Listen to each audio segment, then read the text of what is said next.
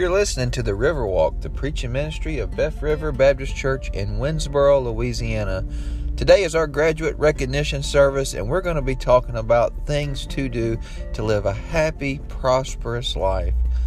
I hope you enjoy.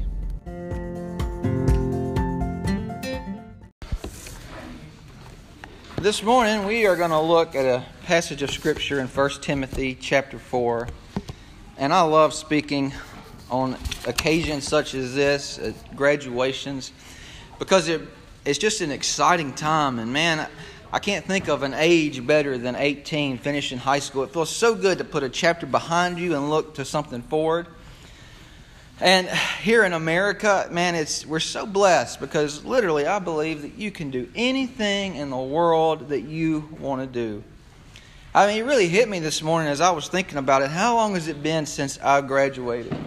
I graduated in 2002. That's been 18 years ago. And I got to thinking about that, and I'm like, wow, I graduated when these children were born. People are graduating high school that were born when I graduated. Adam, is this what it feels like to be old? I guess so. I guess so. I remember when I graduated, I really think the best advice that I ever received was to do what you love and you'll never have to work a day in your life.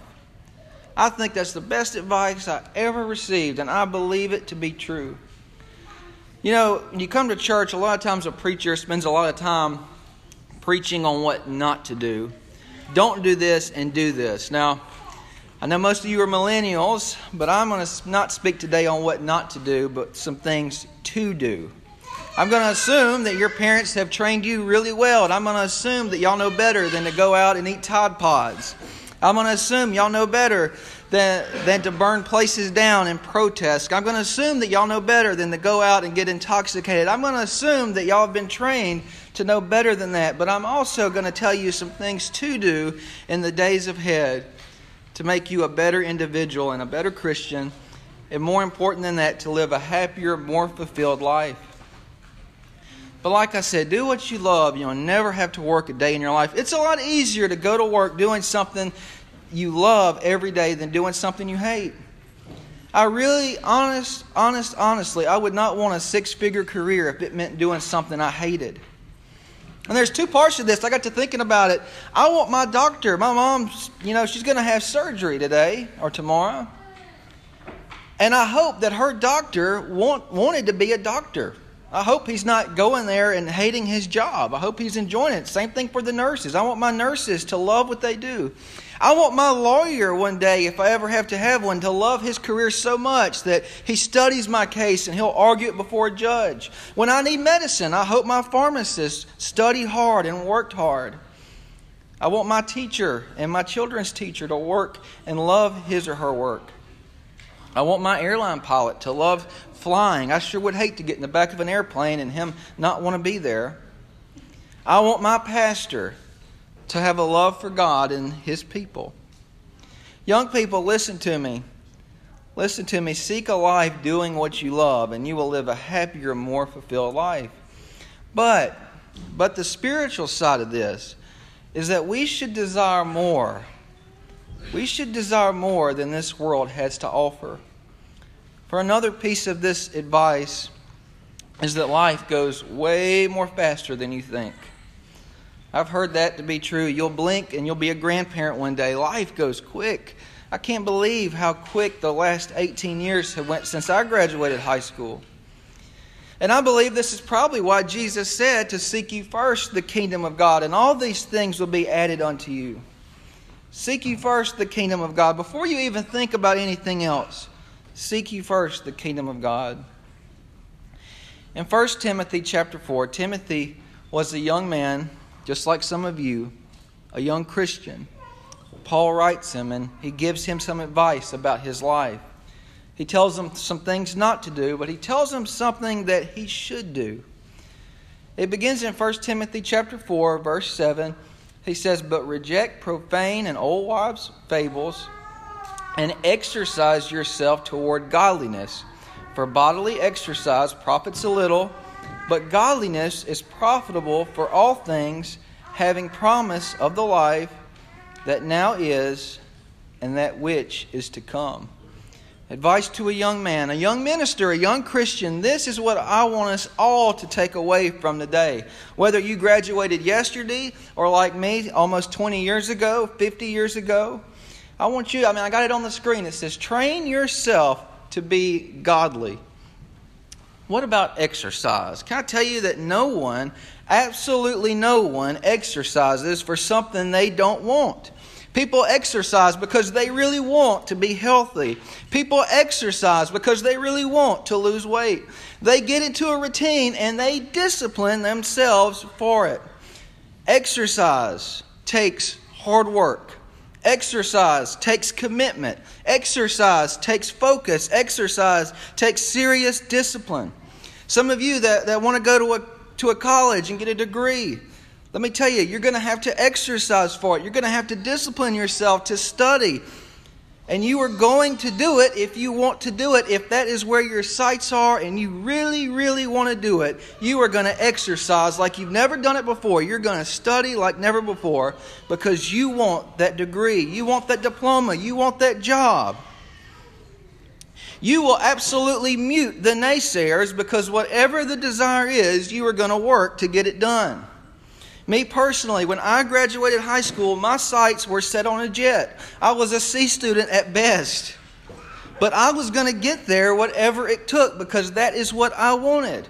I didn't care if anybody told me no. When I went to high school, when I went to flight school, something changed. I had a desire like I had never had before.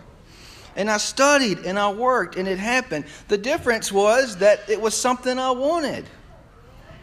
So Paul was telling Timothy here listen, this is what you should desire. You should desire godliness so bad that you should exercise yourself towards it. Now, what is desiring godliness?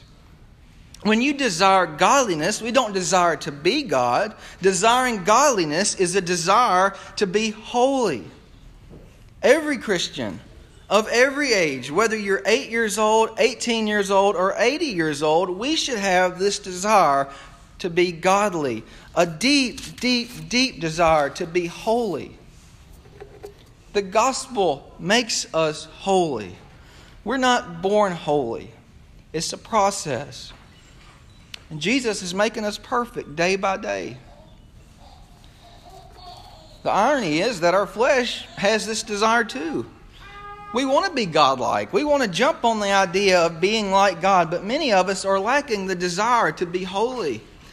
We want to be the one to judge, we want to be the one to make the rules, but the desire to be godly is the desire to be holy. Oh, if we could, as a church, if we could, as individuals, desire this like we desire everything else. The desire to be holy changes how we live exercising ourselves towards holiness. I just want to tell you to every individual in here if we could just follow this simple, simple word of advice to exercise ourselves towards holiness, it changes everything. It makes us better students. The holy student is a better student. You'll do better in college. You'll do better uh, in high school. You'll do better in grade school if you have a desire to be holy. You'll be a better worker. You'll be a better church member.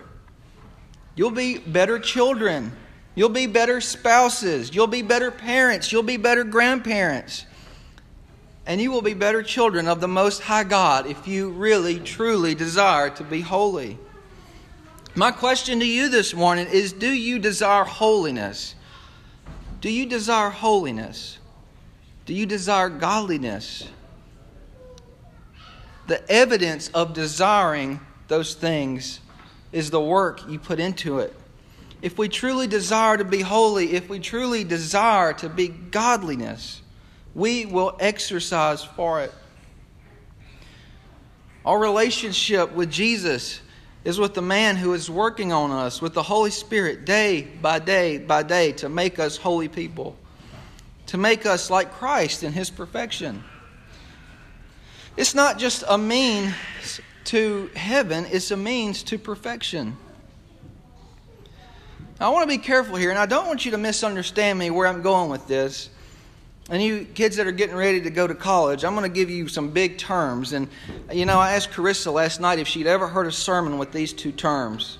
In theology, in Christian theologies, there's two big terms. There's one called justification, and there's one called sanctification. We pick up these disciplines and we want to be godlike. Justification. We can't work our way into heaven, and we'll never be perfect. When you give your life to Christ, when you are saved by grace, not of works, like it says in Ephesians 2 8, that is what's called justification. Right there, you are justified before God. Your eternity is sealed. You are going to heaven. But something else happens, and you in here that have been saved, you in here that are Christians, you know this to be true. When you give your life to Christ, you have that peace and you know you're going to heaven, but something else happens. From that moment on, things that used to seem okay doesn't seem right no more. The way you talk changes. The, the things you were doing, now you feel convicted about. The things you're not doing, you want to do. And that's what's called sanctification. The Holy Spirit is living inside you, and He is working day by day by day to make you godly, to make you Christ like. And don't get me wrong, you will never, ever, ever be perfect. Until you close your eyes in death, then the process is complete. See, I don't want to be just justified. I want to be sanctified. I want to be a holy man. I want to be godly so bad that I want to do whatever it takes. And I don't usually do this. I really try to write 100% of my own sermons.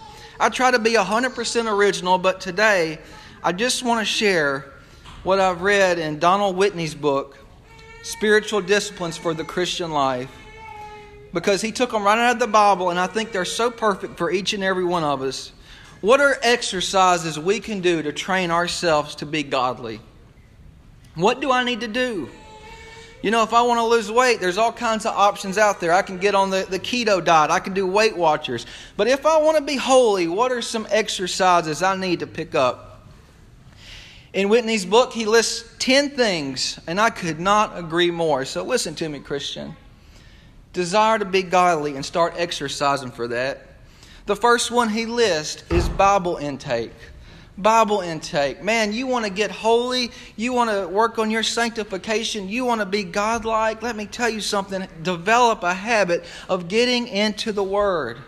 Get into the Word. Devote 10 minutes a day. I promise you. I promise you. I promise you. If you can read, you can find time to read your Bible.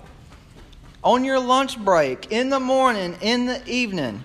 You may be a morning person, you may be an evening person, but find some quiet time and get into your Bible and read. Read about what God has done for His people. Read about what God is doing for you. When you are confused, when you're lonely, when you're having marriage problems, when you're having parent problems, when you're having college problems, when you're having work problems, can I just encourage you? Can I just encourage you? Sure, call home to mama. Sure, call your pastor. But can I just encourage you to just take out your Bible and just read a little bit? Just read, and I promise you, I promise you, you'll be able to relate to it if you have God's Holy Spirit inside of you. Whitney continues, and he thinks a spiritual discipline, a very biblical spiritual discipline, is prayer. Develop a prayer life. You know, so many times we want a, a model for prayer, and Jesus gave us a model for prayer. I could tell you some of the, the sweetest times that I've ever had is in prayer meeting. Some of the sweetest times that I've ever had is just praying, taking my problems to my Heavenly Father. It's so easy to do. We've got a God who listens, we have a God who answers. Christian, if it's not in your spiritual discipline to pray, put it there. Put it there. I'm not telling you things not to do, I'm telling you easy things to do. And don't just pray when you're worried. So many times, us as Christians, we get to a point, well, mom's sick and in the hospital, and she is, and I'm praying for her. But let me tell you, even when mama's healthy, I still pray for her. Even when my kids are healthy, I pray for them. That is a spiritual discipline, and it is wonderful to see God come through. And you will see it over and over again. Develop that discipline. Another part of exercising towards godliness is worship. Is worship. Worship is a spiritual discipline and it's found all through the Bible, Genesis to Revelation. Worship. Teenagers, let me tell you something. Whether you're going to be in Texas, whether you're going to be in Natchitoches, whether you decide to go overseas and study abroad, I promise you, there is a group of believers who is willing and is worshiping the same God that we're worshiping here today. I just want to tell you, I just want to tell you this morning, Beth River Baptist Church is not the only place you can worship. There's churches all over the world that are looking for people, for young men, for young women to come and worship with them. Don't neglect it. Don't neglect it because there's also people all over the world that would give anything to have a church family to love on them. There's churches all over the world that would give anything to have a young man or a young woman be an example for the kindergarten graduates. I know I would as a pastor. Worship is a spiritual discipline. Don't take it for granted. Exercise yourself towards godliness. Don't you have a reason to worship? Don't you have reasons to sing? Don't you have reasons to, to study? Here's a spiritual discipline, man. You really want to exercise. This is like doing some hardcore exercising today, but that's evangelism.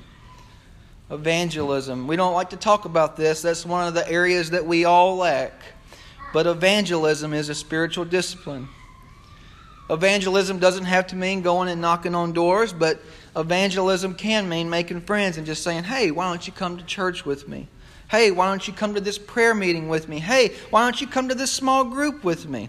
Hey, let me tell you about a time when I was a kid and I went to vacation Bible school with Miss Mandy or Miss Tricia. Let me tell you about how the Lord changed my life. Let me tell you about this prayer that I prayed one time and everything changed. That's evangelism, and it's not hard to do. Don't make it harder than it has to be. And guess what? Once you've done it once, the second, third, fourth, fifth time, it gets a lot easier. God's not going to call you to do anything that's impossible. The fifth discipline that Whitney mentions is service. Service. I've only been here five years you that are, are graduating and you that are older, you've seen different pastors come. You've been to different Bible schools, I'm sure. But I want you to really think about this, teenagers. I really want you to think about this. It took effort. It took effort this morning for somebody to go and buy donuts for you. It took effort for somebody to make a video for you. Over the last 18 years of your life, it took effort for your parents to make the sacrifice to clothe you and bring you to school. It takes a lot of planning to try to have a vacation Bible school, to try to get you to know the Savior that we know. It takes a lot of effort to come on a Wednesday night after you've worked hard all week just to share the gospel with you. It takes a lot of effort for a pastor to pray and prepare a sermon. So let me just encourage you you are going out into the world. Dale, you're going to serve your country. I just want to encourage you to serve the Lord wherever He leads you to go. Serve the Lord. Teach the children. God did not call us to sit on the pews. God called us to go out into the world. That's part of being a Christian. Serve Him. Serve Him. Listen, I'm so proud of those that are serving our country, but we're also called to serve the Most High God. You know, I really wish that, that our young people could grab a hold of this sixth discipline, and that's stewardship. That's stewardship. Man, I just encourage you right now, before things get complicated, before the babies come, before the marriages come, before the car notes come, develop a habit of giving that is biblical. Develop a habit of giving to the Lord. So many times a day, you can go out into a high school parking lot or a college parking lot and you'll see teenagers or young adults, they'll be paying $1,500 a month for a truck note and think it unreasonable to give $20 to God. That's the way our society has things warped. Why don't you start right now giving something, giving anything to God, and you will just see God just bless you like you've never seen it before. Start it now, don't start it later, for it's easy to start now. Fasting. Fasting is a part of exercising ourselves to be godly. Jesus called us to fast. Whether that means giving up food or giving up something else, develop a habit every once in a while of just giving something up and praying to the Lord to show you something new. Those of you that, that, that have been out of house, high school a long time, I guarantee you, if you did that, life would change. Number eight is silence and solitude. Silence and solitude. You go out into the world, whether you're going to work or you're going to school, things just get crazy. Things just get crazy and you get overwhelmed. You start watching the news and you start listening to the professor. You get buried in books. You get friends coming at you from a hundred different directions. And listen, sometimes in the Bible, Jesus did it frequently. It's best just to get off and get alone. Have a little silence, have a little solitude. Do a little bit of listening instead of all talking. And the Lord will speak to you. I promise you, He will. Here's a discipline. And we don't think about this one being biblical, but I tell you it is, and that's journaling.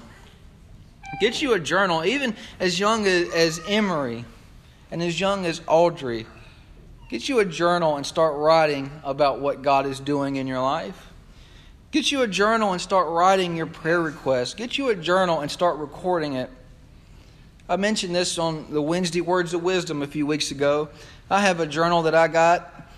I bought it, in, or my parents bought it for me in 1994. And the things I've written in that is it's almost funny to look at.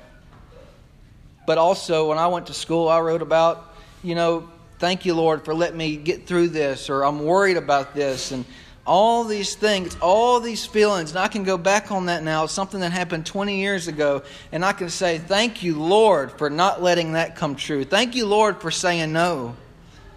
Or I could say, Thank you, Lord, for saying yes. Thank you, Lord, for knowing better than me. And you'll say, Well, Brother Kevin, where does it say, Thou shalt journal? Well, let me just tell you go read the Psalms. David just wrote in detail how he was feeling in caves. Look about, think about Paul. He was probably writing this from a prison cell. He wrote that, that hey, he saw Jesus say, My grace was sufficient for you. He wrote about his thorn in the flesh. He wrote that, that he had finished the race. He spent time writing. And listen, I encourage you do it in the quiet time and just write it out. And man, it's the most awesome thing to go back and see what the Lord has done. And the last discipline Number 10, the last discipline he wrote is learning. So many times we get to a point, and it's really dangerous. It's dangerous for everybody. It's dangerous for the pastor. It's dangerous for the airline pilot. It's dangerous for the lawyer. It's dangerous for the doctor. We get to a point that we think we know it all. It's dangerous for the parent. It's dangerous for the husband. It's dangerous for the wife. Well, I know it all. I've been married so long, I've been a parent so long, and nothing can surprise me. Let me tell you, I get surprised every day. Young people, old people, don't ever stop learning. Don't ever stop learning. I'm learning day by day by day that God's still good. I'm learning the things of the Lord day by day by day. It's a process, it's exercising. I just want to encourage you, young people and old people alike, to start training yourself to be godly. My question, my question I asked for you this morning, first of all, do you have any desire to be godly? Do you have any desire to be godly? Not to be God, but to be godly, to be holy. That desire comes from the Holy Spirit. If you don't have that desire, if you don't have that desire, if you don't have convictions, well, then maybe you need to go back and ask yourself have you ever given your heart? Have you ever given your heart to Jesus? If you've never done that, man, today would be a great day to do that. And my second question for you, whether, whether no matter your age, is if you have a desire to be godly, what are you doing about it? Are you exercising yourself to be godly? When you look back at your life, from the time that you gave your life to Jesus to where you're at now, does your life look any different or does it look the exact same? Start exercising yourself to be